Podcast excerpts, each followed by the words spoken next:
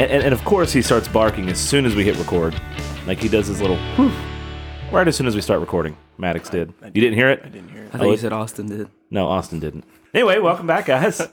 Good morning. Good morning, everybody. Good morning. Rooted in Logos, episode number 20. Nope. Whoa. Episode number 32. 32. Yep. 32. Uh, my name is Brad. I'm joined as always by Carter and Austin, two of the coolest people in the catalog universe. Well, hey. Two of my dearest friends.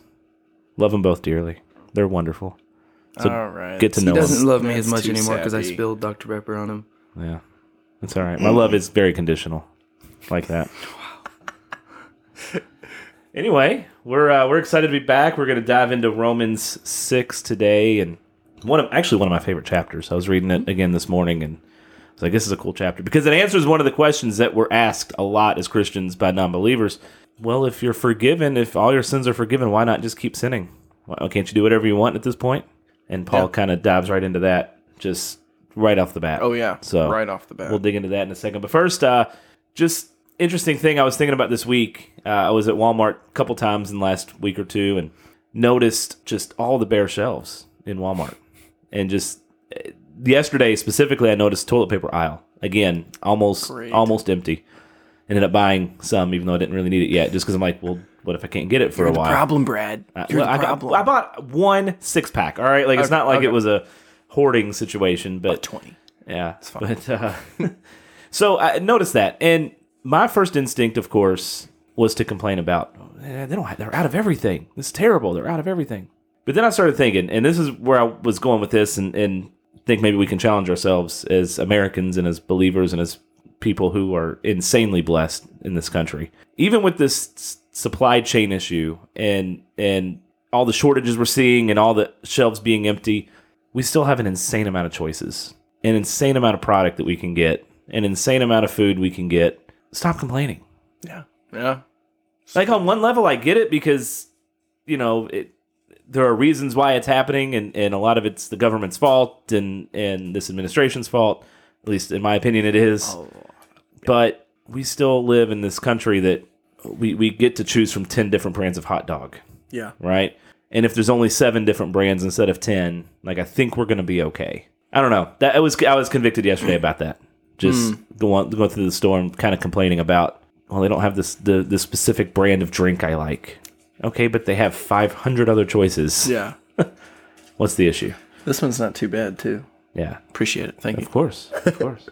So anyway, that's just my thought for this week. Any any thoughts from you all on that? No, that, no, that's great. Uh, especially another one is you know local local stuff. You get so used to going to the the main stores, getting the things you like, you forget about the the small mom and pop stores that a lot of stuff I they probably just supply themselves. Or like farmer market, farmers markets. Granted, those it's getting cold here, so those are starting to go down. But um, I'm, I think they're still up and going. So that's a good one too. Yeah. So I just encourage everybody, you know, do do what you can to to stand up politically for things that you believe in and stand up for, you know, your rights and your freedoms that, that we enjoy in this country. But also when you go to Walmart or Kroger or, wherever you shop and you notice your specific brand of something isn't there and you kind of get a little angry or frustrated, just realize, look, yeah, it can be annoying, but you know, not that I don't want to be stereotypical, but think about the places where you can't even get one type of water or one type of spaghetti sauce or hot dog. You know what I mean? Like, Yeah. just think about that. Well, even When you start complaining. biblically speaking, be content. Yeah. Be content with what we have, and we have a lot. And, and again, like, yeah, like you said, stereotypically, but it's true. Look Oh, at yeah. all the countries that don't have ninety nine point nine nine percent of what we have just in your house. Right. I mean, you. I don't know. You go. You go into the just something as goofy as, as toothpaste. You go into the toothpaste aisle. There are hundreds of choices of toothpaste, and let's be honest. If we really want to get down to it, they're all the same. They're all the same ingredients. Maybe just they taste different or have a different color. I don't know. Like everything. Some doesn't have fluoride. Right. I mean, they're gonna have some differences, of course, but like they're all saying. the same. calm down. Like I, you know, you know, calm down. It, it's Yeah, yeah, yeah. just quit complaining. I don't know, and I'm talking to myself uh, along with everybody else because I was complaining yesterday about what wasn't in the store. So anyway, that's Brad's rant for this episode. I like it. Yeah. Agreed. All right. Hashtag bare shelves Biden. All right. All right. So Chapter six. Romans chapter six. Let's dive in and and uh, kind of. This is a pretty substantial chapter with with a lot of content in it. So we're gonna we're gonna go through it. So here All we right. go. Yeah, starting out chapter six. What shall we say then? Are we to continue in sin that grace may abound? By no means. Megenitas. How can we who died to sin still live in it? Do you not know that all of us who have been baptized into Christ Jesus were baptized into his death? We were buried therefore with him by baptism into death, in order that just as Christ was raised from the dead by the glory of the Father, we too might walk in newness of life. For if we have been united with him in a death like his, we shall certainly be united with him in a resurrection like his. We know that our old self was crucified with him in order that the body of sin might be brought to nothing, so that we should no longer be enslaved to sin. For one who has died has been set free from sin. Now, if we have died with Christ, we believe that we will also live with him. We know that Christ, being raised from the dead, will never die again. Death no longer has dominion over him. For the death he died, he died to sin, once for all. But the life he lives, he lives to God. So you also must consider yourselves dead to sin and alive to God in Christ Jesus. Let not sin therefore reign in your mortal body to make you obey its passions. Do not present your members to sin as instruments for unrighteousness, but present yourselves to God as those who have been brought from death to life, and your members to God as instruments for righteousness. For sin will have no dominion over you, since you are not under law but under grace. What then? Are we to sin because we are not under law but under grace? By no means. Do you not know that if you present yourselves to anyone as obedient slaves, you are slaves of the one whom you obey, either of sin, which leads to death, or of obedience, which leads to righteousness? But thanks be to God that you who were once slaves of sin have become obedient from the heart to the standard of teaching to which you were committed, and having been set free from sin, have become slaves of righteousness. I'm speaking in human terms because of your natural limitations. For just as you once presented your members as slaves to impurity and to lawlessness, leading to more lawlessness, so now present your members as slaves to righteousness, leading to sanctification. For when you were slaves to sin, you were free in regard to righteousness. But what fruit were you getting at that at that time from the things of which you are now ashamed? For the end of these things is death. But now that you have been set free from sin and become slaves of God, the fruit you get leads to sanctification, and its ends eternal life. For the wages of sin is death, but the free gift of God is eternal life in Christ Jesus our Lord. Don't you have a tattoo for verse 16? I, I do. Um, I do. So John MacArthur wrote a book called Slave, and he, it's all about the word doulos that you see, the Greek word doulos that you see in Scripture, and Paul uses it when he wants to say slave, because there are other words for bondservant, there are other words for servant. Doulos means slave. It's very strong, very like it, it, it, it. Especially in our culture, in our day and age, it elicits a pretty strong emotional reaction. That word slave A bad connotation. bad connotation. Yeah. But in this case, you know, it's you know, It's supposed to be a supposed good to be a good thing. in and the right way. Yeah. and so I have the word doulos tattooed on my wrist just to try to remind myself, which you know, I don't always remember, but try to remind myself who who I'm a slave to. Yeah. and a servant to. So Well, so yes, we'll I talk do. about that. yeah, let's get in it. So again, this chapter really answers that question. Well, if you're forgiven and, and Jesus loves and God loves and God forgives, why can't you just do whatever you want? He'll forgive me later. Uh, it's such a dangerous place to be. Yeah. Yeah. And I think a lot of young believers and a lot of uh, new Christians fall into that trap pretty easily of, oh, I'm forgiven. I can just go kind of do whatever I want and he's going to forgive me and it's going to be fine. Yeah, it's that dangerous side of the security of faith. Well, I'm secure, so I'm good. So no matter what happens, I'm set. Right. And that's where he says, by no means. Yeah. So that's why he starts off. I mean, right off the bat in verse one, what shall we say then? Are we to continue in sin that grace may abound? By no means. By no means. And and it's coming right off the heels of Romans five, where he says, So that as sin reigned in death, grace also might reign through righteousness, leading to eternal life through Christ Jesus our Lord. So he's continuing that theme of being dead to sin, not under the law, but under grace. Yeah. Just because again, there were no chapter divisions in the original letter. yeah. And and I love it too. By no means. He, Paul uses this 14 times within his epistles. Um, I believe, yeah. So 10 times in Romans it was used. And it, it- the, the Greek is megeneteo or megenitos. Uh, it's an expression, a very strong expression in the Greek. It's an idiom for reputing a statement.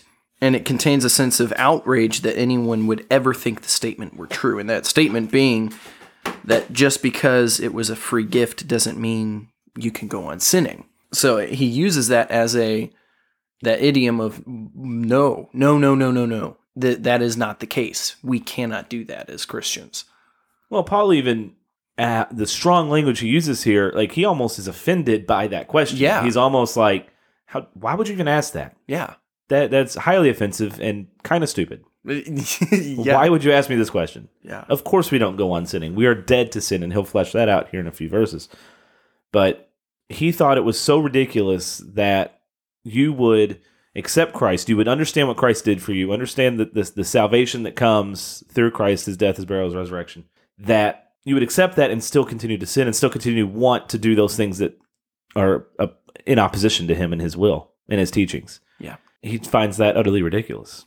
Yeah. Now he understands that we still struggle with sin. We still have that sin nature that wants to pull us in that direction. But the idea that we want to continue to sin. You know, Paul talked about Romans 5 for the things I want to do, I don't do. The things I don't want to do, I do. Yeah. So, like, there's that inner struggle. He wants to please God, he wants to live for Him, but his sin nature still, at times, will pull him in that other direction. He will give in because, unfortunately, we won't see perfection this side of heaven. Yeah. Well, this, there's an excerpt from John MacArthur here. So, verse 2, when it's, we died to sin. John MacArthur says, it's not a reference to the believer's ongoing daily struggle with sin, but to a one time event completed in the past. Uh, because we are in Christ, chapter 6, verse 11, chapter 8, verse 1, and he died in our place, chapter 5, verse 6 through 8, we are counted dead with him and that's the fundamental principle of chapter six that he goes on to, con- or he continues to allude to. So yeah, it's that idea of as you as we become Christians, that it, a lot a lot of people read this and they're like, oh well, this means we can't sin at all. I was like, well, okay, l- that's going too far to the other side. Well, side. and that's the goal, of course. yeah, that's but it's what also we have to set for. unrealistic goal. yeah, you know, as humans.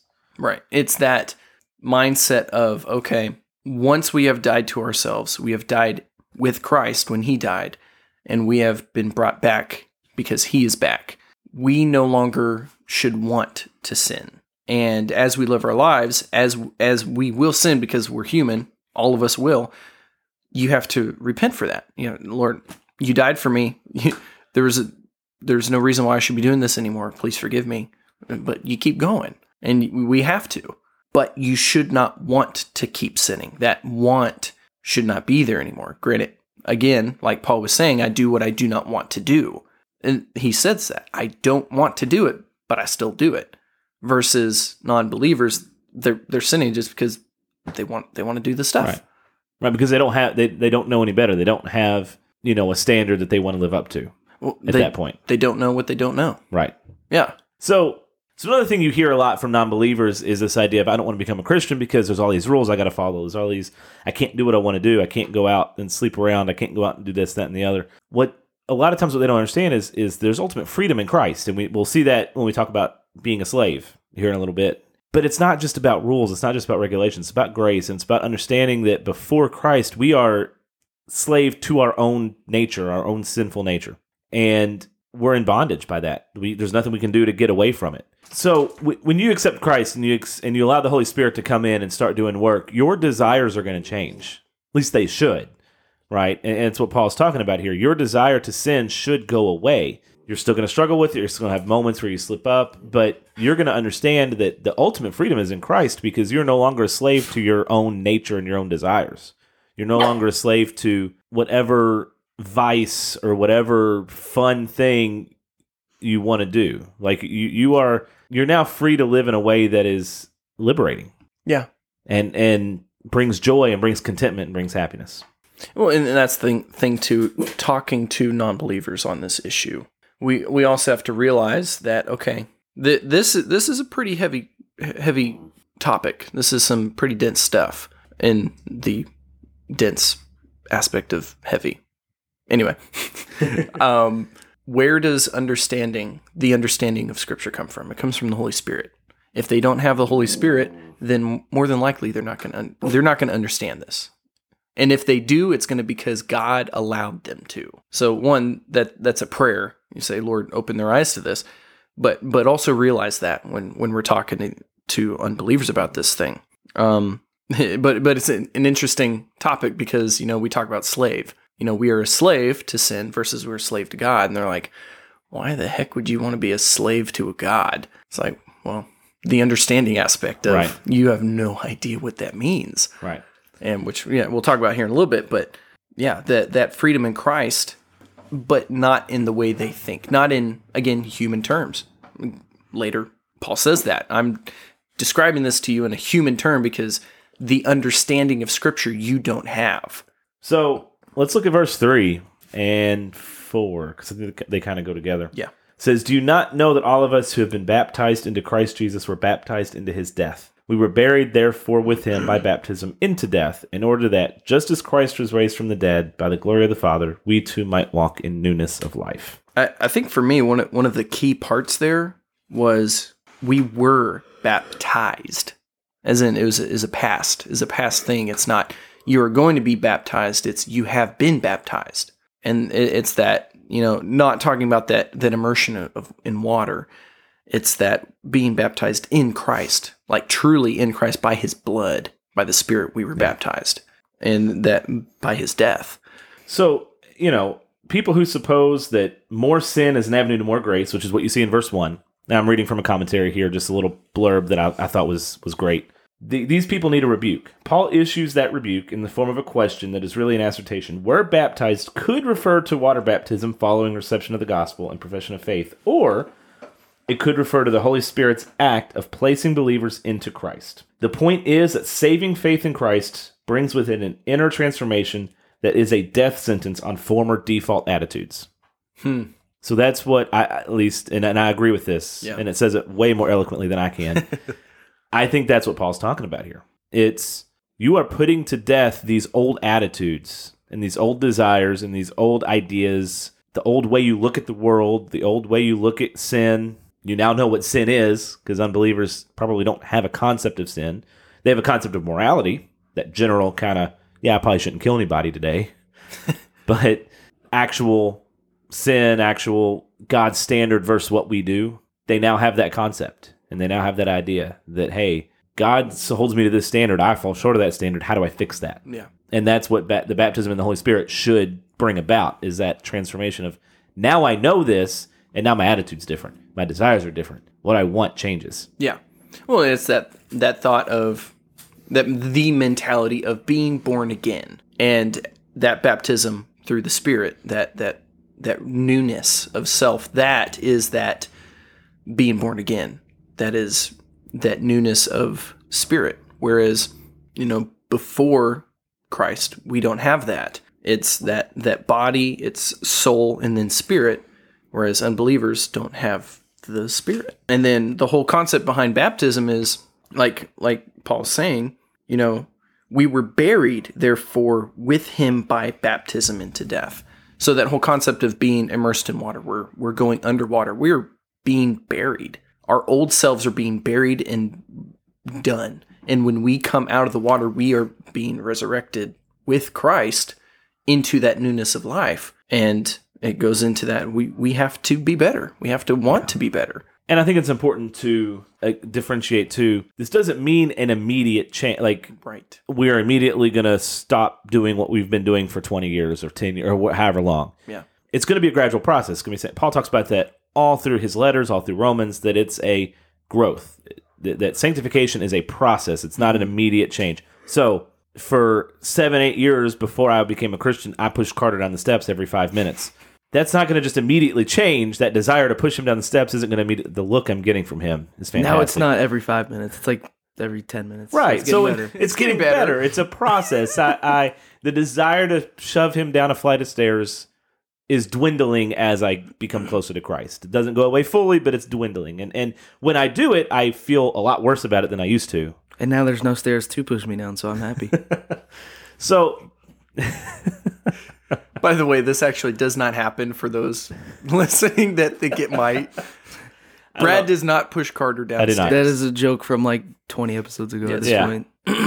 yeah, I think I used it just as a stupid example of sin, and It and stuck. and it just stuck. And I just uh, I like to keep going when I can. So, but but but no, the desire isn't, or not the desire, but the the actual behavior change isn't automatic. Right. The desire might be. You might realize in that moment, oh crap, I can't do this anymore. I need to stop. You know. Living this way and, and adjusting my behavior, but that behavior adjustment isn't going to be an immediate thing. Well, it, and it's that okay. The desire will still be there, but now you've accepted Christ. You have the Holy Spirit. So now your flesh's desire is at literally at war with the Spirit's desire.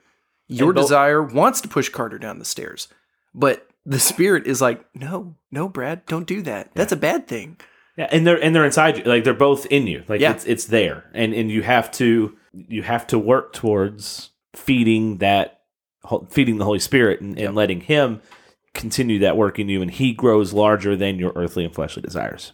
Oh, and and that goes into prayer, on your knees prayer, working out with fear and trembling. You have to be actively. There's a quote I forgot who it was, so I'm totally going to botch it, but it's that you have two dogs inside of you. You have a white dog and a black dog, and so the black dog is sin, the white dog is the Holy Spirit. It's totally bad analogy, but they're at war, right? They're fighting. Who's going to win is the one you feed the most who are you feeding? Are you feeding your fleshly desires or are you feeding the spirit?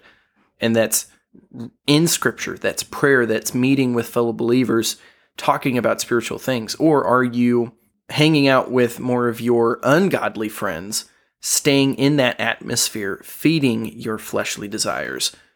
Your flesh is going to win. Oh, for sure. So it and you're setting your own self up for failure. So you have to look at that from your own point your your own life and say, okay, what am I feeding most? Am I feeding my flesh or am I feeding the Holy Spirit? And true conversion, true a true salvation experience will bring about a desire to feed the Holy Spirit more. And and, and as you progress in your relationship with Christ, that will only get stronger. And that desire will only get stronger. And and your moments of, of lapse, your your moments where your flesh wins, I, I don't want to necessarily say I don't want to guarantee they become fewer and far between. They should become fewer and far between those moments where you you let your flesh win out. But your conviction will be stronger. Mm-hmm. Your remorse will be stronger when it happens. Well, and like you said, if if you're feeding that flesh, the or not, if you're feeding the Holy Spirit, the Holy Spirit is becoming greater and more pronounced within you. Right. and therefore more times than not your the spirit is going to overpower your flesh but vice versa if you're putting too much in your flesh your flesh is going to overcome the spirit. And granted that gets into a, a whole different It's discussion there Yeah. but it's that concept of what are you feeding? It's always interesting to me too eh, for my life personally where like I'll go you know with with what I struggle with I'll go a few weeks and it's not an issue. Like we're good. Everything's fine. Eh, obviously not perfect you know but like the core desires that I have that are against that that go against scripture contrary to scripture I'll go a few weeks and not even think about it and everything and all of a sudden just something triggers it and pops up and oh wait He sees his staircase and pushes me down. Right. Like how did where where did that come from? I've walked past twenty staircases with Carter, not had an issue, and all of a sudden that twenty first one, it's go time. But so it, it it does get frustrating as as a Christian too, where I've I, just when you get comfortable and you feel like maybe you have a handle on that one sin or that one little thing that you struggle with, you're reminded, oh wait, I, I'm not going to have a handle on this apart from God. Because when you get comfortable is when you stop praying about it or you stop, you know, seeking God to, to help change that desire and help get rid of that desire, yeah. And then you then you fall. yeah. So it, it becomes frustrating, but it also it's a reminder of hey, kind of can't do this on your own. You know, you, you need to continue to stay vil- vigilant. Vigilant yeah. And stay stay on course. Because the, the second you take your eyes off of it, you fall off to the side one way or the other. Well, that's the whole point of, throughout Scripture, especially Paul, when they're saying stay sober minded. It's that mentality of you always have to be alert 24 7. Even when you get home and you just want to relax and watch TV, the devil never takes a break, ever. And uh, he's prowling around like a lion looking for someone to devour, and that never ends. So we have to stay vigilant 24 7, and it's, it's, it's exhausting. Yeah. And that's why we have to have strong believers surrounding us to help us help each other out because it, it is it's exhausting and we have but we have to. If we if not we get sucked back into whatever our flesh wants and it, it will happen. So Yeah, yeah, you have to stay vigilant. You have to stay sober minded and keep watching. So verse 5 like we'll, we'll go 5 and 6 for if we have been united with him in a death like his we shall certainly be united with him in a resurrection like his we know that our old self was crucified with him in order that the body of sin might be brought to nothing, so that we would no longer be enslaved to sin. Again, moving into that, talking about the slavery aspect of it. But we've been united with him. And the reason being is our old self has been put to death with his death. That was the, that was the whole point. That is why Christ came here on earth to die for us so that our sins would die with him. Our old selves, our old flesh would die with him, and we are becoming anew. We're not new yet, not completely, but we're becoming new. Well, and, and it's you, think about baptism, the actual physical act of baptism, and, and a, a lot of um, a lot of churches when when when they baptize, they'll say you know united with Christ by death as they dunk him, and then as they bring him up, raised to life with his resurrection. It's very important to understand that yeah, we die to our sin, we die to our former selves, but it doesn't end there because the story of Christ on the cross didn't end on the cross. It's we are raised again Yeah. and we are brought into this new life. Just as Christ was raised from the dead, we are raised into newness of life. Right. Again, it's a process. Again, it's not going to be perfected until this life ends, until this life ends and our next life begins. But we don't just stop at this dead to self. We don't just stop at this dead to sin. We are now alive in Christ, just as mm-hmm. Christ is alive. Yeah. Yeah. Very important to understand that. Very important. And it, and it is, it's moving to that. We are no longer a slave to sin. And especially now, that's just such a, a common, especially with Christians, it, it's said all the time. And, and it's like the, the, that power of that has been lost. But that is such an immense thing. Slavery, like true slavery, being forced into something and to, to be under sin to where you suffer the sting of physical death, and then you suffer the sting of eternal death, gnashing and wailing, gnashing teeth and wailing, and just burning alive for all eternity. That's that is the, the epitome of slavery. Whereas now we are no longer a slave to sin because we have died with Christ, and now we are alive because He is alive. As, we were talking about death in Adam, life in Christ um, last week, is such such an immense thing. So we see in verse 6 we know that our old self was crucified with him in order that the body of sin might be brought to nothing so that we would be no- so that we would no longer be enslaved to sin so christ's death broke that power that sin has over us non-believers those who are not in christ those who do not follow his his his path of salvation the only path to salvation they are honestly instruments of the devil or can be instruments of the devil because they don't have any power to stand against those attacks, stand against those those forces. Yeah. As soon as you accept Christ and you're crucified with him, you're baptized into his death, brought into his you know, brought back to life through his resurrection, sin no longer has that power on you. You are able to resist those temptations. You're able to resist the snares of the devil, and he can no longer use you as a detriment to those around you Yeah. Right. Able to resist because of Christ. because Yeah. of Christ. Yeah. And then verse 7 just kind of kind of picks up from that. So for one who has died has been set free from sin. Verse 8. Now if we have died with Christ, we believe that we will also live with him. We know that Christ being raised from the dead will never die again. Death no longer has dominion over him. And because death no longer has dominion over him, it no longer has dominion over us, Right. which is awesome. It's Yeah. awesome. It's awesome. It's why we're able to grieve with hope. Yes, It's why we're able hope. to understand that when a believer leaves this earth and dies, that's not the end of their story either. And that as believers, we have that hope and that faith that we're going to see that person again. Doesn't make it super easy on us here by any means, but, you know, they're waiting for us on the other side Yeah. as believers. As yeah, yeah. So cool. So verse 10, for the death he died, he died to sin once for all, but the life he lives, he lives to God. So you also must consider yourselves dead to sin and alive to God in Christ Jesus. And he keeps referencing this over and over again, but it's so important. We have died to sin and we are alive in Christ and we are alive to God. And since we are dead to sin, we have to be constantly working on that no no sinning. We can't. We can't sin. We will, but we have to have that mentality of I can't. I can't do this because I am dead to sin and I am alive in Christ to God. So I have to quit. So, yeah. Quit. That's like normalized nowadays. Like people are just like, "You're normal. You sin. You're good. You don't have to worry It's about human. it." You're yeah, human. like the, even like spiritual figures and stuff. They're like, "No, you're good. You don't have to worry about it." And like we all struggle with it, and they don't take the steps to help you like solve that. Or that that person that is sinning might not even know. Like they might be new. They don't know how bad it is that they're sitting, and then they're like, "Oh, I'm good. I don't have to worry about it."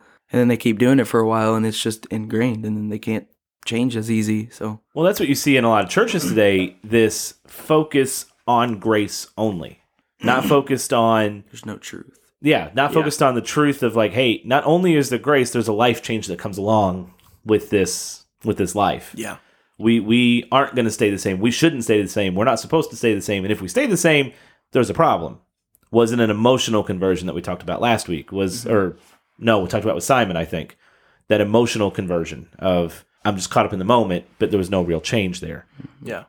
Or are we going to a church that just feeds us what we want to hear and is all grace, all grace, all grace, all grace, and no, hey, we also need to change our lives. We also need to not do what we've been doing before Christ. Yeah. There has to be that change. There has to be that change, or else we talked about in the Marks of a True Christian episode. There is a change. There is a lifestyle, a, a full shift of attitude and desires once you become a believer. Once you once you are washed in the blood of the Lamb, you have a desire change, and that should be evident. And if it's not, there's a problem. yeah. You know, I think we even mentioned it during the verses We- out of context episode We mentioned where it a couple times. yeah, where we talk about well, yeah, you can judge people based on their fruits. Like that is a thing. And if they're claiming Christ over here, but also mm-hmm. over here doing this without repentance and without any kind of remorse, those two don't match up. There's an issue. Yeah. Well, and, and it goes into that side of how they how those churches look at Jesus. And they just see Jesus as this this peace loving, grace, grace, grace God. And yes, that's true.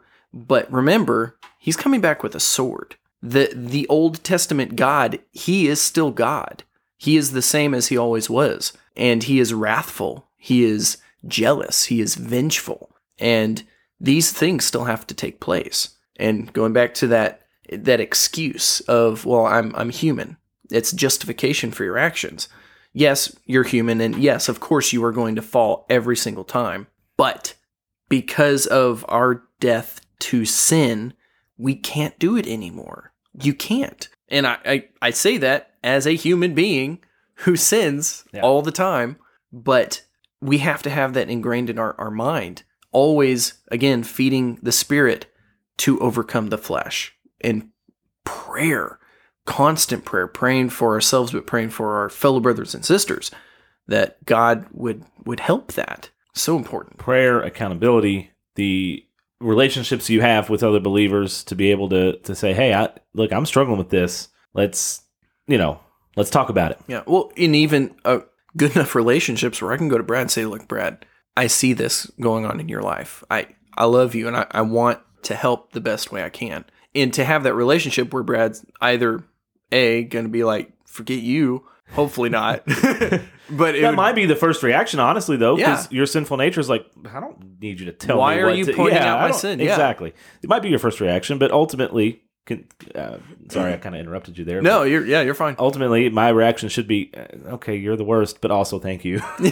yeah, yeah, but yeah, you're right, and, and I was going to say that too is like being able to call out your fellow believer that you're close to. Obviously, not just throwing haymakers out to random random people that you see, but all but like like like the three of us being able to say, "Hey, we see this issue. Let's let's see what we can do to help. yeah, Let's see what we can do to overcome it." Brad, stop pushing pushing Carter down the stairs. yeah. That's a bad Dang thing. it! And Carter, I'll punch uh, you in the face. None of those are true. He doesn't push me downstairs, and I don't punch him in the face. No. if I get punched, it's in the arm, and I usually deserve it. Never the face. Never the face. Unless he will deserve it, then I'll do it. Yeah, guys. So, verse 12 let not sin therefore reign in your mortal body to make you obey its passions. Verse 13 Do not present your members to sin as instruments for unrighteousness, but present yourselves to God as though as those who have been brought from death to life, and your members to God as instruments of righteousness. For sin will have no dominion over you, since you are not under law, but under grace.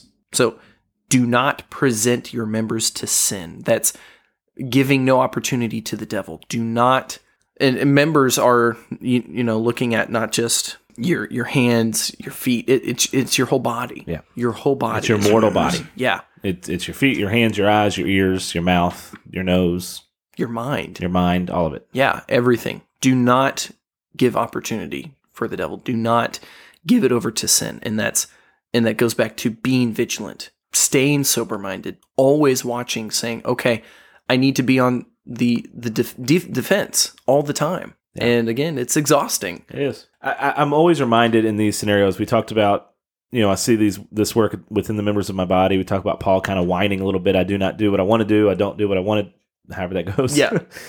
I, I think I always go back to this sermon I heard at a youth convention when I was like in high school. So like 15, 16, 17 years ago. And for some reason, this has stuck with me. That this sermon has stuck with me all these years. I mean, I'm sure y'all can relate. A lot of times we leave church and the next day we're like, what was the sermon about again? And, and we just kind of, you know, don't take away a lot, maybe maybe one little part of each sermon that we hear, because Yeah. as Americans, our attention span is very low Three So seconds. very low. but this one has stuck with me for years, and it is. It's about the members of the body, and and he kind of laid it out as like your five senses and how you have a visual stimuli. That visual stimuli works its way into your mind. Your mind runs with it and goes one way, and then it leads to sin. Yeah. And how your touch, your your your hearing, your your sight, your smell, all of it can trigger this mental reaction that either leads to sin or leads to overcoming that sin. Yeah, he of course used, you know, he was we were at a youth convention, so what do you think he used? He used guys and and, and girls, right? And you see a, a an attractive female and your mind just immediately starts to wander as to what could be or what you'd want to do and, and stuff like that, and it leads to that sin, leads to lust, it leads to adultery, it leads to all these things. And so I, I've always been aware of since that sermon of that's the agent of sin in my life are my mortal members of my body. That's the agent of sin. That is how my desires turn into sin. Yeah. Is through my through my senses, through through what I can taste, touch, smell, hear, and see. Well, and, it, and it's that, like he's saying, presenting your members to God. Well, how do we do that? And it, going back through scripture, you know, loving the Lord with all your heart, with all your soul, with all your mind, with all your might. Uh, Colossians 3, where it says, um, put your mind on heavenly things. So putting putting your mind on heavenly things. And that is so important in this aspect because okay, how do you love the Lord with all your heart, with all your soul, with all your mind? Well, with your mind, it starts with feeding your mind with scripture, with with heavenly things.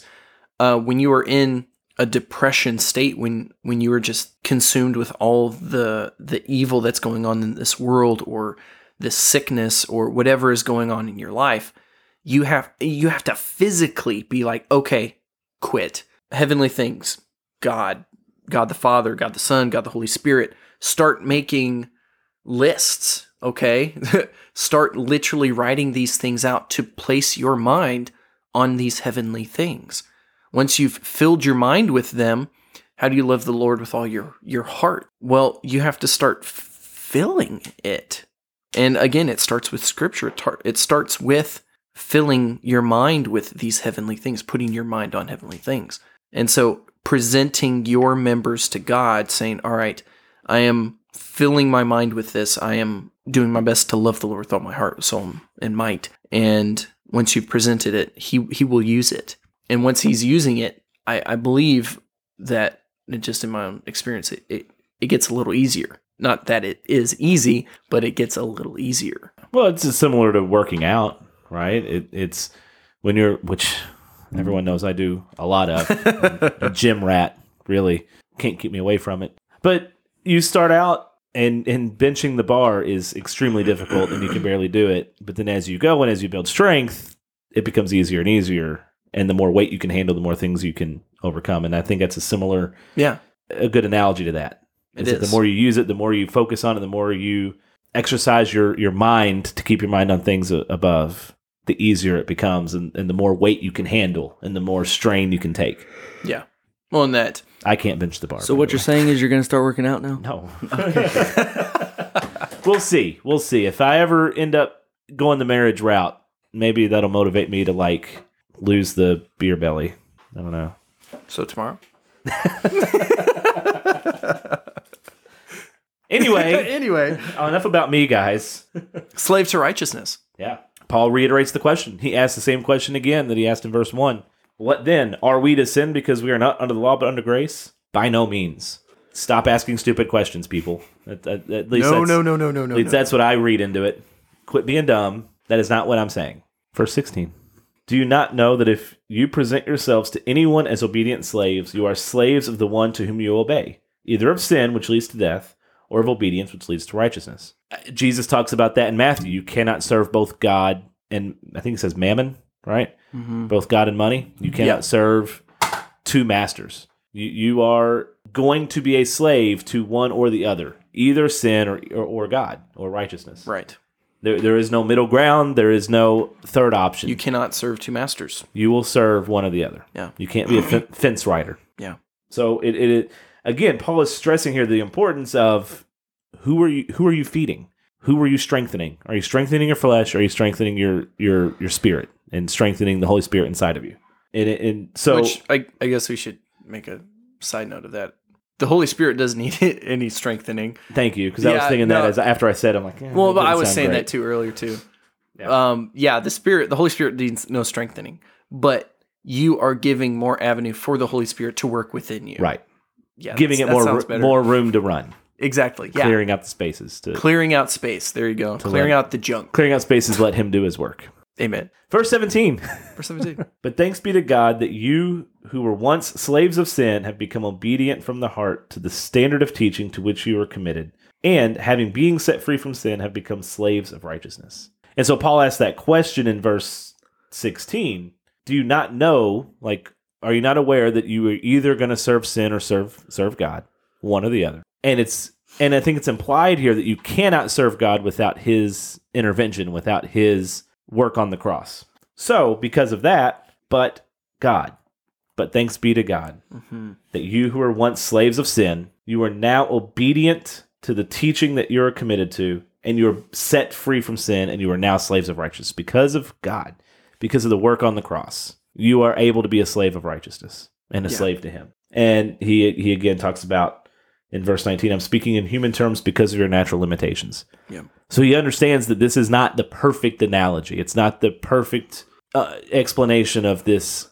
very lofty, very haughty message that he's preaching, but he's doing it in a way that we can understand. Yeah.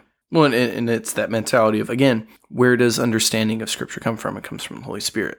And for those who don't have the Holy Spirit, this doesn't really make much sense. I mean, you, you read it and you, you can understand it from a, a face value, but the tr- that true understanding comes from the Holy Spirit. And then that's why he says, I'm speaking to you in human terms because your natural limitations, again, natural, uh, going back to Romans 1, that natural revelation, it's limited, but it's still there. So that's why he, he's doing this. He's using this analogy because it's limited. So, and then moving on, for just as you once presented your members as slaves to impurity and to lawlessness, leading to more lawlessness, so now present your members as slaves to righteousness, leading to sanctification. Again, what is what is righteousness?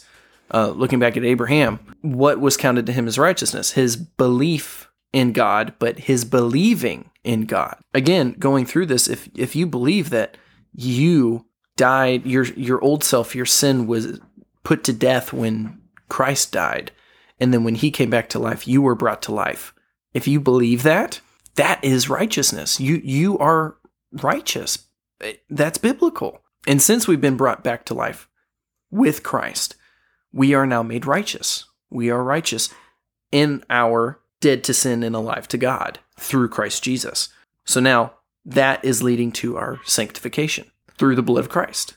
And he, he uses active language here. Present your members as slaves of righteousness. So it becomes there, there's an effort on our part that we It's an have ongoing thing. ongoing effort. We have a role to play on some level of our in our sanctification in this process. We don't have a role in our own salvation. We don't. That is that is Christ and and the Holy Spirit solely. That is through faith alone by grace alone. That is not anything we can do to earn that.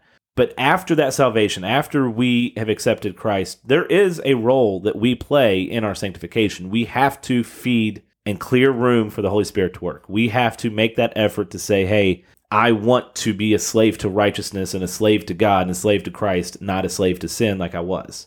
He changes our desires, He changes our behaviors and our attitudes, but we have to put in that effort to say, hey, I'm going to avoid these things over here because I know these things over here are going to lead me to sin, Yes. lead me away from God. And I'm going to pursue these things over here on the other side because those are going to lead me to sanctification and righteousness. And those are going to allow me to become more like Him and, and, and become a more solid believer in Christ, a more solid, uh, uh, functional, and, and effective member of the body of Christ. yeah, exactly. Now, I, don't hear me say that it's all on us because it's not. we not. can't do it on our own.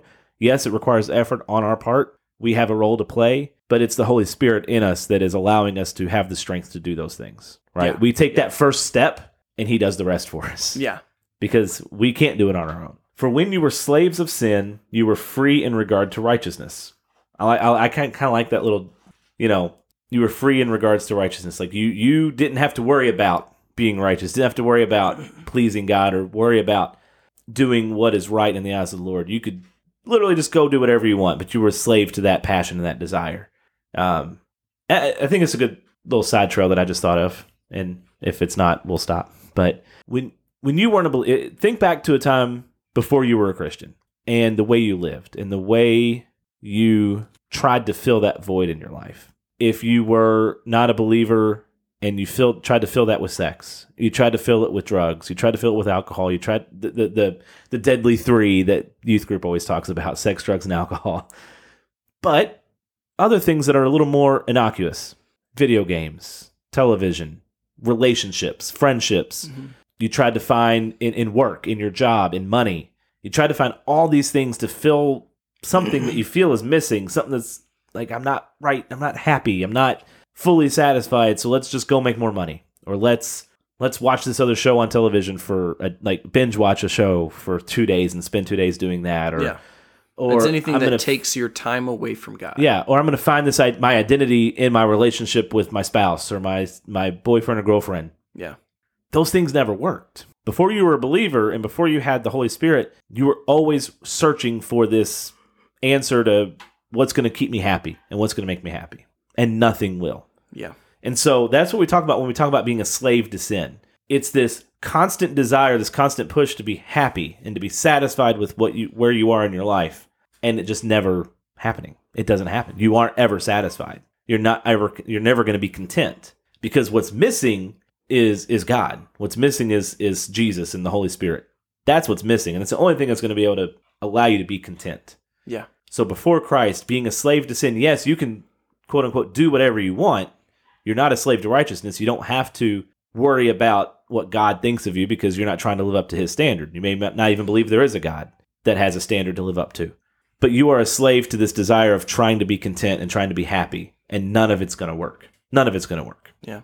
I truly believe if you were able to get beyond the surface of a non-believer, go go beneath the surface and get into their soul and get into their heart, they would say, "I'm not really happy. I'm not really satisfied. There is something missing." That's why I work so hard. That's why I work 60 hours a week to try to have more money in the bank. That's why I go from girl to girl and sleep around. That's why I'm trying this drug and that drug and everything else, trying to find some sort of satisfaction. It's never going to come. Well, and uh, my my understanding of scripture that, that could be wrong, but looking at as believers, what is one of the fruit of the spirit? Joy, love, joy, peace, patience, kindness, goodness. If you don't have the spirit, do you have true joy? Now, happiness You have happiness, but happiness is fleeting. You Happiness, yeah. get a brand new car, dude. Yeah, you're happy, and then it goes away. You get a brand new Razor side by side, you're happy, and then it goes away. You get paid on Friday, and then it's back to work on Monday. So this happiness is ever fleeting, and and believers have that too. Of course. But if you don't have the Spirit, do you have true joy? And I don't think you do. So it's that again, that void that is always always missing if you don't have the Holy Spirit, you don't have true joy. So you're always missing that. And uh, and it makes sense. They're working those 60-hour weeks. They're always going for that extra happiness because like like you said, that this is as close to heaven as they're going to get. So they they might as well live their best life, you know, YOLO as they they say it. Yeah. Live your best life now because it is. It's your best life. Eat, drink, and be merry, for tomorrow we die. Exactly. Yeah. And thank the Lord we don't we don't have that because this is as close to heaven as or as close to hell as we're going to get. Yeah. And we are living for Christ. We have that the Holy Spirit so we have that joy and that hope, that assurance of heaven. And I just thought it was important to kind of show, hey, being a slave to sin doesn't necessarily look like this depression, doesn't necessarily look like this I'm angry all the time, I'm everything's dark. It could look like someone who is having a blast and having just this amazing time on this earth, right? It could look like a guy that has everything he could ever want material materialistically, right? It doesn't look like just this evil, dark, I'm sitting in a corner brooding kind of person Yeah. it looks like your neighbor who every week is partying and is just having a blast. Yeah. Because it is fun. Sin is fun. Can be. But as a Christian, we have to understand that that is slavery. That is being slave to this desire of finding that joy that we don't have or, or replacing the joy that we should have with Christ with other things. or it's the people like that you see on movies, like actors, people, Hollywood, all them, and like you saw it with Jim Carrey. He like like they have all the money, but like he is, I think he's depressed now, like because it just all goes away, and you have no privacy when you're that famous. You just you try to keep getting more money, and it it doesn't fulfill you. Well, Robin Williams is a good example, I think, of, of someone who looked to be on top of the world, and every, everyone adored him. I Yeah. thought he was hilarious, like uh, you know. But he was dealing with this depression and and ultimately committed suicide because he just couldn't he couldn't find that one thing to bring him that joy that he was missing. And there's no one checking in on them Right. because they look fine. Yeah. Because yeah, because on the surface, like you said, they look they look great. Well, uh, one one of the the big ones I think of when I think of slave to sin, I think of David Bowie. So the, in back in his heyday, he was known as the Great White Duke. I huge cocaine addiction, huge. I mean, if you have a nickname like that, whoa. but um, just he, he is a slave to it, and a lot a lot of those guys Yeah. from definitely that era, but just uh, Hollywood or stuff like that, and even not Hollywood, but they're they're literally a slave to it. They have no other outlet avenue unless God intervenes. And But- you, you look at people like that and you think, man, they have everything. How in the world could they dive into drugs? Or how in the world Yep. could they die of die of a drug overdose when they are on top of the world, so to speak? Yeah. And if you look at it from a biblical perspective and you look at it from a Roman 6 perspective, that's why. Because they were slave to sin. yep, They were not able to find any kind of contentment or joy or peace because the only thing that provides that is Christ and being a slave to righteousness. And you know, I think it puts a lot of things in perspective when you see these people who, again, they seem to have it all, but uh, there are countless stories Yeah. of people who seem to have it all and then just either commit suicide, drug overdose, just go into this deep depression and just go off the deep end, so to speak. It, it's it's because they're not slaves to righteousness. yeah. Well, this excerpt right here out of um, John MacArthur, we're talking about more lawlessness. Like a vicious animal, sin's appetite only grows when it is fed. And yeah, if you keep feeding it, it will continue to grow and become this monster that you have no idea, you don't recognize. And the the only way it will ever be defeated is It, it's the death of Christ. I mean, perfect illustration of that is are drugs and pornography both. It's it can start with this small amount of drug, but then you become immune to it, and you got to get more, Mhm. and you got to get more, and you got to get more until ultimately your body can't handle it anymore, And you you kill yourself. and you kill yourself. Same with pornography. It starts with looking at a picture. Well, then you have to watch a video. Well, then that doesn't work anymore, so you have to like watch a more explicit video or more graphic or more violent.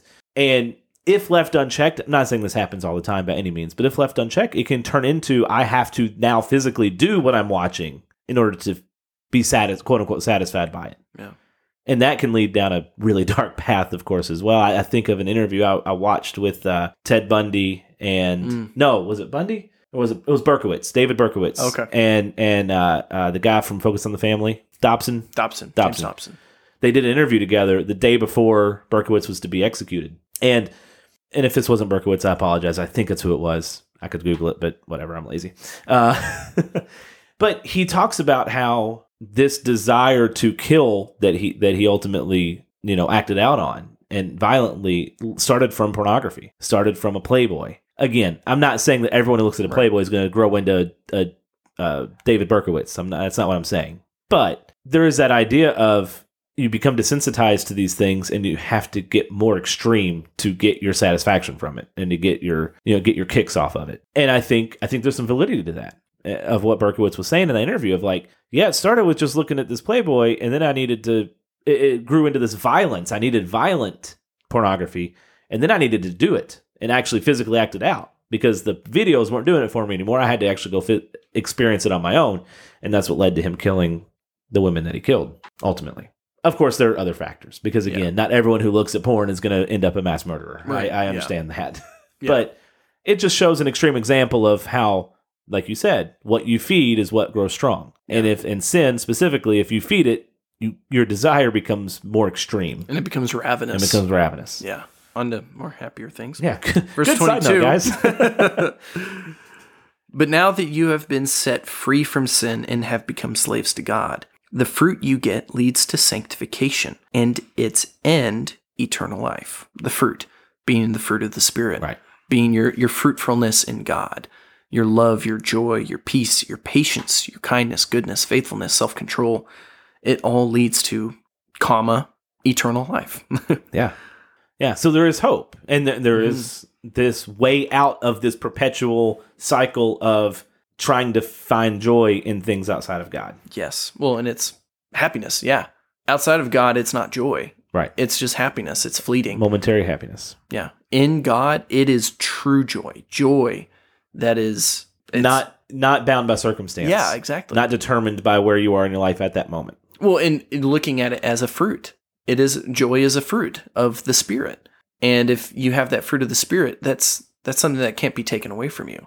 And w- and we've talked about that, you know, that that presence of joy even in sorrow, even in these these times where you will probably not actually feel it, but knowing that you have the spirit and that joy is a fruit of the spirit, it's there.